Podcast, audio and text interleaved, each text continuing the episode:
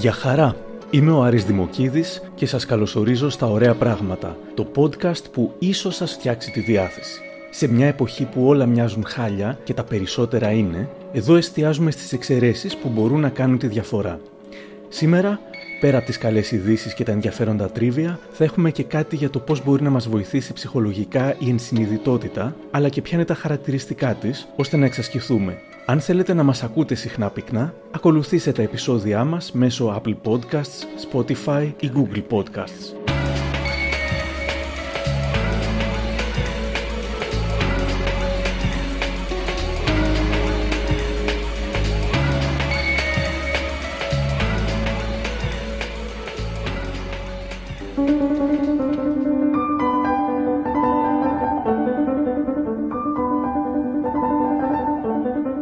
Να μια ωραία είδηση, τη διάβασα στο από τις 4 στις 5. Η μουσική του Μότσαρτ μειώνει τις κρίσεις επιληψίας. Η νέα μελέτη, μεταανάλυση από τους ερευνητές του Πανεπιστημίου της Πίζας, φαίνεται να επιβεβαιώνει οριστικά τη βασιμότητα της θεραπευτικής επίδρασης του Μότσαρτ, αυτή τη φορά στην επιληψία. Η ακρόαση συγκεκριμένης μουσικής σε καθημερινή βάση μπορεί να οδηγήσει σε σημαντική μείωση της αφύσικης εγκεφαλικής δραστηριότητας και των κρίσεων στους ασθενείς με επιληψία. Η μουσικοθεραπεία με Μότσαρτ μπορεί να μειώσει από 31 έως 66% τη συχνότητα των κρίσεων, αν και η επίδραση διαφέρει αρκετά από άνθρωπο σε άνθρωπο. Στη θεραπεία συνήθως χρησιμοποιείται η σονάτα για δύο πιάνα K448 και η σονάτα για πιάνο K545. Αυτήν ακούμε τώρα. Πιθανώς οι σονάτες του Μότσαρτ να έχουν διακριτές ρυθμικές δομές που είναι ιδιαίτερα κατάλληλες για να επηρεάσουν την επιληψία, δήλωσε ο δόκτωρας Σάσο του Πανεπιστημίου της Πίζας.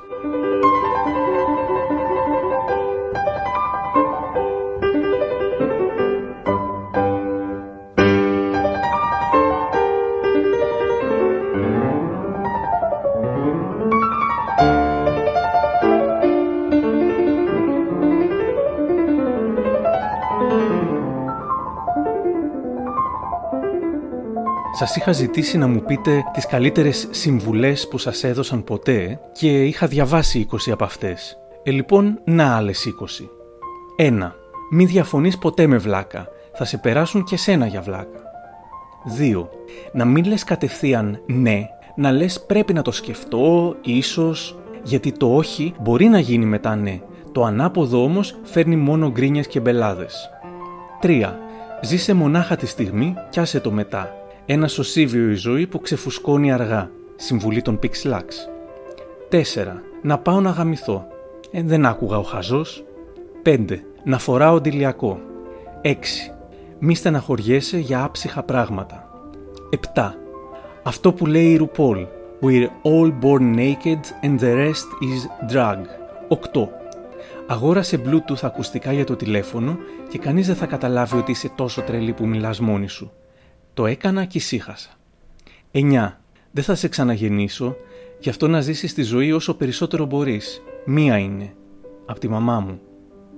10. Αν δεν αγαπήσεις εσύ τον εαυτό σου, δεν θα σε αγαπήσει κανένας. 11. Κάθε εμπόδιο για καλό. Πιάνει πάντα. 12. Δεν είναι όλοι για όλα. 13. Όταν δεν ταιριάζει ο καιρός μαζί σου, τέριαξε εσύ με τον καιρό. 14. Να μην αφήσω ποτέ κανέναν άντρα να απλώσει χέρι πάνω μου. Συμβουλή από τον πατέρα μου. 15. Μην πίνετε σκατοπιωτά. Η μαμά μου πριν τη βραδινή μου έξοδο όταν ήμουν φοιτήτρια εννοούσε τις μπόμπες. 16. Θα ακούς πολλά και θα λες λίγα. 17. Με το παιδί σου μην ανοίγεις πόλεμο ποτέ νομίζοντας ότι είσαι ο ισχυρός. Αν αγαπάς το παιδί σου πάντα θα σε νικάει αυτό. 18. Τα λεφτά και τα ψάρια τρώγονται φρέσκα. 19. Μη συνδυάσεις ποτέ υπνοτικά και καθαρτικό. Ποτέ όμως. Παρένθεση εμπειρία ζωής. Και 20. Ψηλά το κεφάλι. Η μητέρα μου όταν με έβλεπε να περπατώ σκυφτός και συλλογισμένος. Τώρα το λέω εγώ στον εαυτό μου σε κάθε ανάλογη περίπτωση.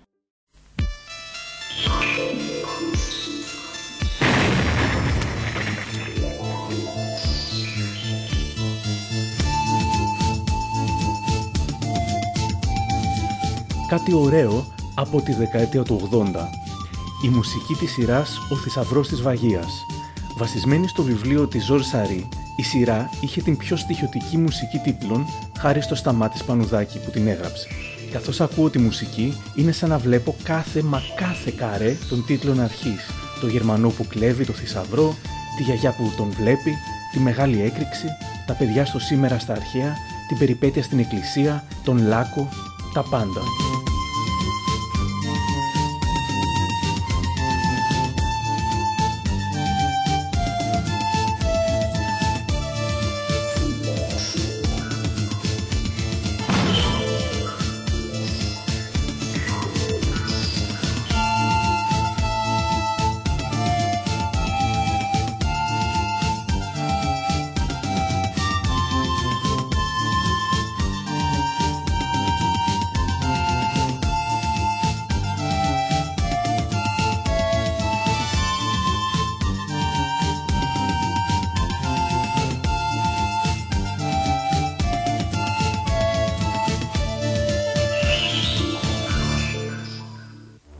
Τώρα μια σύντομη διαχρονική ακτινογραφία της Ελλάδας από το Μάνο Χατζηδάκη. Η Ελλάδα ζει πάντα μια παράκουση ανά, ανάμεσα στο εγώ της και στην πραγματικότητά της. Και πάντα σαν τον Καραγκιόζη θα παίρνουμε ξύλο από τους άλλους και θα μπαίνουμε στην θέση μας, τη μικρή που μας έχει ορίσει η μία.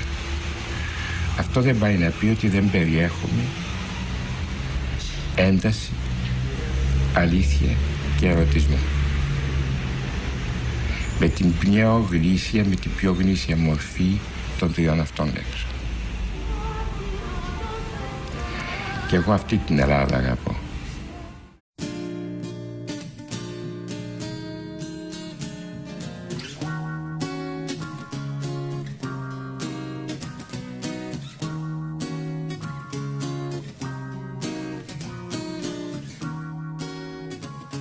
Ένα εξαιρετικό έβριμα από το μακρινό 1994, τότε που το ίντερνετ ήταν πολύ πιο σπάνιο και διαφορετικό από ό,τι το ξέρουμε.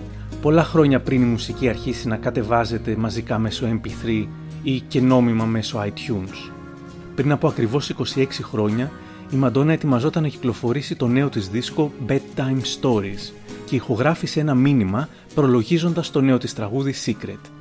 Σε αυτό καλούσε τους ακροατές εικάζω πως απευθύνεται στους ραδιοφωνικούς παραγωγούς της Αμερικής να κατεβάσουν το sound file, έτσι θα τα λέγαν τότε, του τραγουδιού. Hello all you cyberheads, λέει, καλώς ήρθατε στην 90s εκδοχή της οικειότητας. Εξηγεί πως μόλις γύρισε το βίντεο κλιπ του Secret και τονίζει πως σύντομα θα ανεβάσει κάποια αποσπάσματά του online, κάτι που σήμερα είναι πολύ συνηθισμένο.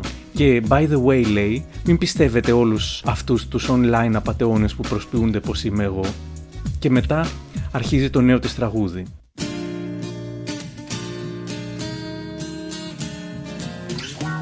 Hello, all you cyberheads. Welcome to the 90s version of intimacy. You can hear me. You can even see me. But you can't touch me. Do you recognize my voice? It's Madonna. Often imitated, but never duplicated. Or should I say often irritated? If you feel like it, you can download the sound file of my new single, Secret, from my new album, Bedtime Stories, which comes out next month. I just shot the video in New York and will be premiering an exclusive sample of. So check back soon. In the meantime, why don't you post me a message and let me know what you think of my new song? And by the way, don't believe any of those online imposters pretending to be me. Ain't nothing like the real thing. Peace out.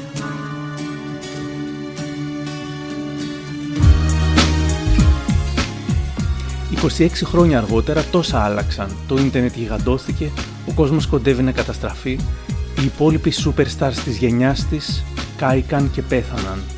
Αλλά η Μαντόνα είναι ευτυχώς πάντα εδώ, πάντα μπροστά από την εποχή της.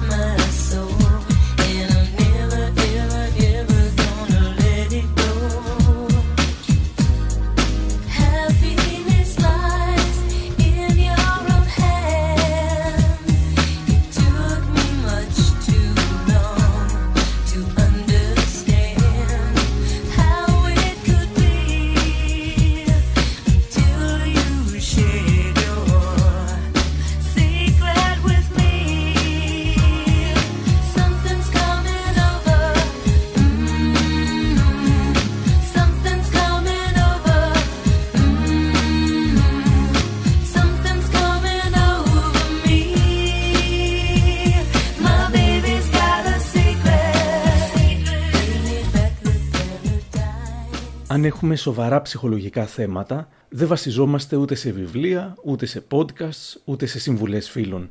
Πηγαίνουμε στους ειδικούς. Για όσους δεν έχουν σοβαρά ψυχολογικά θέματα, αλλά θέλουν να βελτιώσουν την ψυχική ανθεκτικότητά τους, να κάτι πολύ ενδιαφέρον από το βιβλίο της ψυχολόγου Καλλιόπης Εμμανουηλίδου με τίτλο «Ξαναστέκομαι στα πόδια μου». Ενσυνειδητότητα. Η λέξη χρησιμοποιείται για να αναφερθούμε στην ικανότητα να εστιάζουμε όλη μας την επίγνωση, την αντίληψη και την προσοχή στην εμπειρία του παρόντος.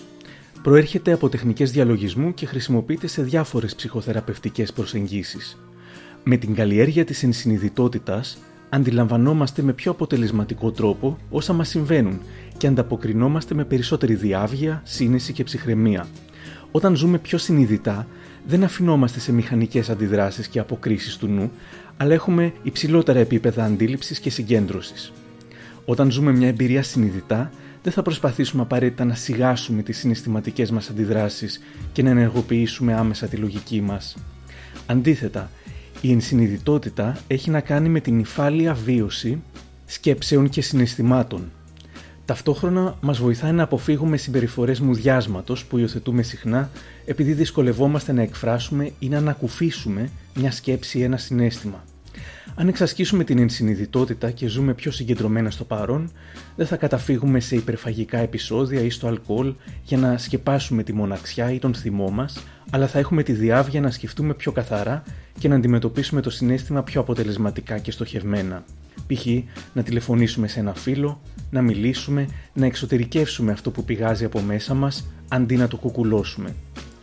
Για παράδειγμα, αν μόλις χωρίσαμε από τον σύντροφό μας, μπορούμε να βιώσουμε με ενσυνειδητότητα την εμπειρία, προσπαθώντας να αποδεχτούμε το κάθε αίσθημα μοναξιάς, απελπισίας, αδικίας, θλίψης, κενού, θυμού που μας έρχεται.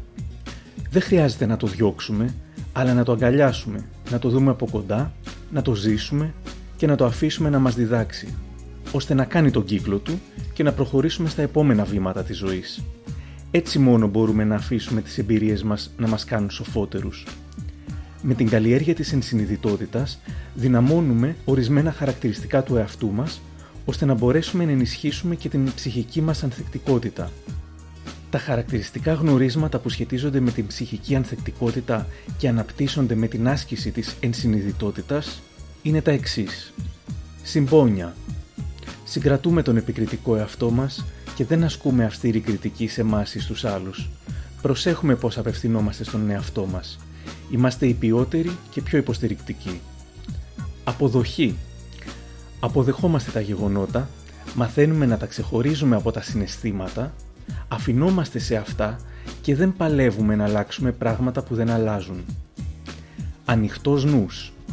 Σιγά σιγά μπορούμε να έχουμε πιο ανοιχτό μυαλό και να βλέπουμε ακόμα και τις πιο δύσκολες καταστάσεις ως ευκαιρίες για προσωπική ανάπτυξη.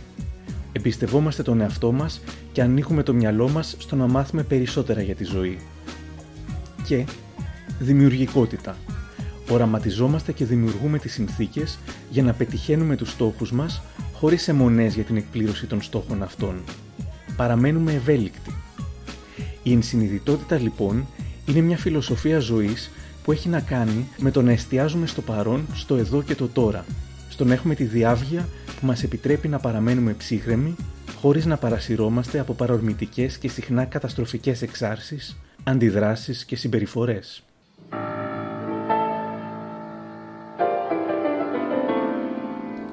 Ένας μονόχειρας πιανίστας από την καθημερινή στήλη του Κώστα Αναγνωστόπουλου στο Life.gr. Ο φιλόσοφος Λούτβιχ Βίτκενστάιν είναι γνωστός στη χώρα μας. Λίγοι έχουν μελετήσει κάποιο βιβλίο του, αλλά σε πολλούς αρέσει να χρησιμοποιούν αφορισμούς του. Ιδίως αυτόν. Για τα πράγματα που δεν μπορείς να μιλήσεις, πρέπει να σωπαίνεις. Απέναντία, μάλλον άγνωστος είναι ο μεγαλύτερος αδερφός του και πιανίστας Πολ Βίτκενστάιν, 1887 με 1961, ο οποίος έχασε το δεξί του χέρι στον Α Παγκόσμιο Πόλεμο. Γόνος πάμπλου της οικογένειας, δεν δυσκολεύτηκε να βρει συνθέτες να γράψουν έργα για αυτόν. Μεγάλης θέλησης αλλά δύσκολος χαρακτήρας, ο Πολ Βίτκενστάιν ψυχράνθηκε με ορισμένους από αυτούς εξαιτίας της τάσης του να αλλάζει τις συνθέσεις τους. Από όσα έργα γράφτηκαν για αυτόν, το διασημότερο είναι το «Κονσέρτο για πιάνο για αριστερό χέρι» 1929 του Μωρίς Ραβέλ. Ακούμε ένα απόσπασμα παιγμένο από τον ίδιο τον Πολ Βίτκενστάιν.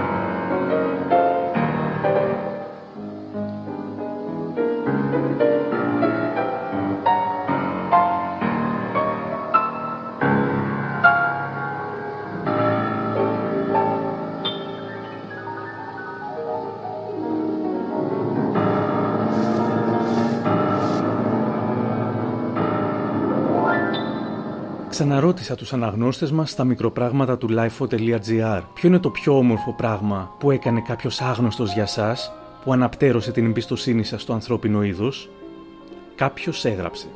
Με είχαν κλέψει στα κτέλ του Κηφισού και ζητούσα λεφτά για να συμπληρώσω για να βγάλω εισιτήριο. Χίλια άτομα αρνήθηκαν γιατί ήταν σίγουροι πως ήμουν πρεζάκι. Λογική σκέψη, δεν τους κατηγορώ, αλλά δεν ίσχυε. Όμως μια γιαγιά με πίστεψε και μου πλήρωσε όλο το εισιτήριο. Την αγάπησα. Η ελευθερία, έγραψε. Στο ταμείο σούπερ μάρκετ δεν περνούσε η κάρτα μου και ο επόμενος πελάτης στη σειρά μου μου πλήρωσε τα ψώνια. Ο Μίτς έγραψε.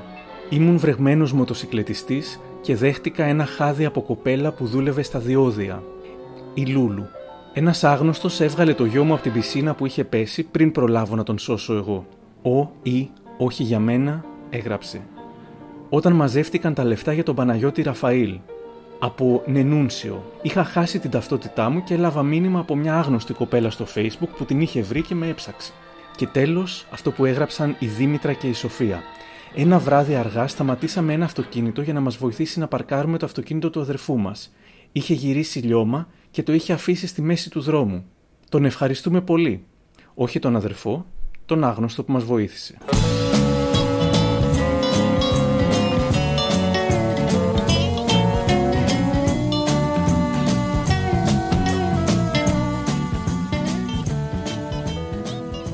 Μια ωραία απάντηση του Διονύσης Σαββόπουλου σε πρόσφατη συνέντευξη που του πήρε ο Κώστας Μανιάτης στο One Man. Ρωτάει ο Μανιάτης. Έχετε πολλές φορές διχάσει το κοινό. Νιώσατε ότι με τις επιλογές σας κάποιες φορές οδηγήσατε ανθρώπους που σας αγαπάνε να σας υποστηρίξουν δημόσια, αλλά λίγο μουδιασμένα, λίγο απρόθυμα, ότι τους αναγκάσατε να μπουν σε θέση άμυνας προκειμένου να σας υπερασπιστούν. Και απαντά ο Σαββόπουλος.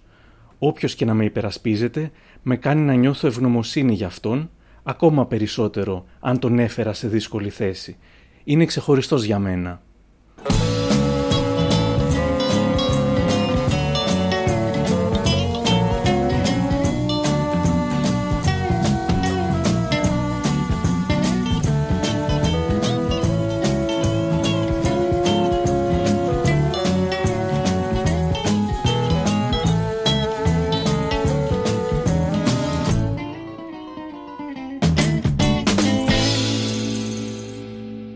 Συγκινητική στιγμή, σχεδόν κινηματογραφική. Συνέβη στην Αλάσκα. Κάτοικοι φώτισαν με τα αυτοκίνητά τους στον διάδρομο αεροδρομίου για την προσγείωση αεροσκάφους που θα παραλάμβανε ασθενή. Προσεγγίζοντας το απομακρυσμένο χωριό 70 κατοίκων, ο πιλότος του αεροσκάφους διαπίστωσε ότι δεν υπήρχαν φώτα στο διάδρομο προσγείωσης. Μια υπάλληλος του τοπικού γραφείου προσφέρθηκε να φωτίσει με το όχημά της τη μία άκρη του διαδρόμου. Εκείνη τη στιγμή της τηλεφώνησε γείτονά της για να μάθει γιατί προσγειωνόταν αεροσκάφος μες στη νύχτα. Η Νέλσον κάλεσε μέσω αυτού ενισχύσεις και η ανταπόκριση ήταν μεγάλη. Μέσα σε 20 μόλις λεπτά έφτασαν εκεί 20 οχήματα. Ένας ντόπιο πιλότος τους βοήθησε να τοποθετηθούν στα σωστά σημεία, άναψαν τα φώτα πορείας τους, χάρη σε αυτά ο πιλότος προσγείωσε το αεροσκάφος. Οι κάτοικοι του χωριού παρέμειναν στις θέσεις τους, προκειμένου το αεροπλάνο να απογειωθεί ξανά μετά την παραλαβή του νεαρού ασθενούς. Το παιδί μεταφέρθηκε στο νοσοκομείο του Άνκορας και χαίρομαι που το λέω, νοσηλεύεται σε σταθερή προς βελτιούμενη κατάσταση.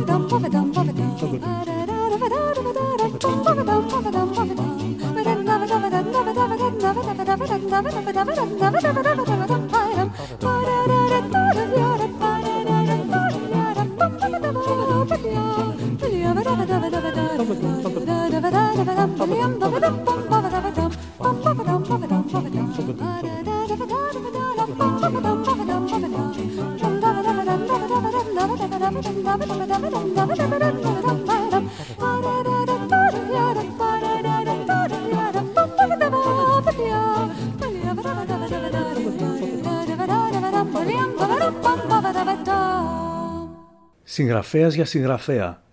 Όταν η Άλκη Ζέη μίλησε για τη διδό Σωτηρίου. Από συζήτησή της με το Θανάση Νιάρχο που κυκλοφόρησε σε βιβλίο με τον τίτλο Άλκη Ζέη, η συνισταμένη των ανοησιών της Ιφιλίου, από τις εκδόσεις Μετέχμιο. Η Διδό είχε παντρευτεί τον δίδυμο αδερφό της μαμάς μου και έτσι την ξέρω από 8 ετών. Ήταν μια ανεπανάληπτη γυναίκα. Δεν μπορείς να την περιγράψεις γιατί ήταν φεμινίστρια χωρίς να είναι σουφραζέτα. Αγαπούσε πολύ και περιποιούνταν τους άνδρες. Καβαλούσε μια μοτοσικλέτα με καλάθι και έβαζε το θείο μου εκεί. Φορούσε μπερέ, φορούσε ζυπ κιλότ τότε που ήταν πολύ πρωτοποριακό. Αλλά μαγείρευε. Έφτιαχνε τα σμυρνέικα φαγητά, τα χαρτιά της, οι παρανομίες της, τα μαγειρέματά της, όλα μαζί. Και εμένα φυσικά με βοήθησε πάρα πολύ. Μου έμαθε από πολύ μικρή τι είναι να γράφεις και πόσο σοβαρό πράγμα είναι. Μου έμαθε και κάτι άλλο επίσης, και έτσι δεν έγινα ποιήτρια. Στο γάμο της είχα γράψει ένα ποίημα και της το έδωσα. Η Διδό είχε κάτι μάτια μαύρα που έβγαζαν σπίθες πολύ εκφραστικά. Της έδωσα λοιπόν το ποίημα, χαμογέλασε, το διάβασε. Εγώ όμως κοίταξα τα μάτια της και μου φάνηκαν λυπημένα και είπα μέσα μου: Δεν κάνω για ποιήτρια. Και έτσι σώθηκε και η ποίηση και εγώ. Ενώ δεν έχω φυλάξει τίποτα από χαρτιά, πριν από λίγο καιρό σκαλίζοντας, βρήκα ένα τετράδιο από το σχολείο και εκεί μέσα ήταν το ποίημα. Και είπα: Τι καλά που δεν έγινα ποιήτρια. Παρόλο που ήμουν 9 χρονών, αλλά ήταν. να μη σου πω.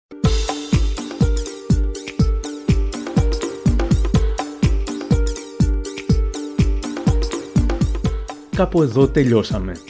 Μην ξεχάσετε να εγγραφείτε στα podcast των ωραίων πραγμάτων στο Spotify, τα Apple ή τα Google Podcasts. Σας αφήνω με μια συμβουλή που έδωσε κάποτε ο George Bernard Shaw. Μην κάνετε στους άλλους αυτά που θα θέλατε να κάνουν σε εσάς. Τα γούστα τους μπορεί να διαφέρουν από τα δικά σας. Γεια σας.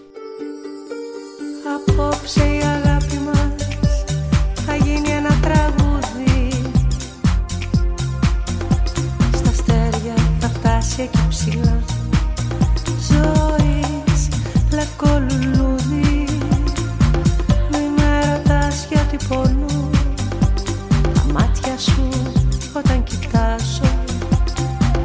Βάθια κρυμμένο μυστικό Το βλέμμα σου φορώ. Κι αλλάζω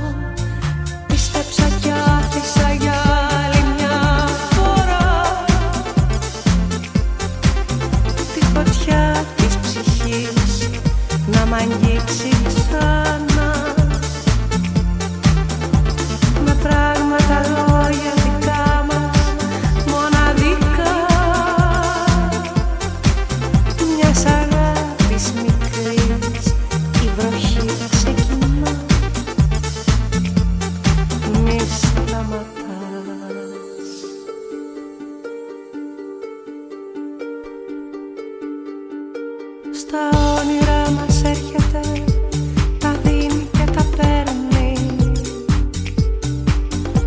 Δεν ξέρω αν θα αντέξουμε σε αυτό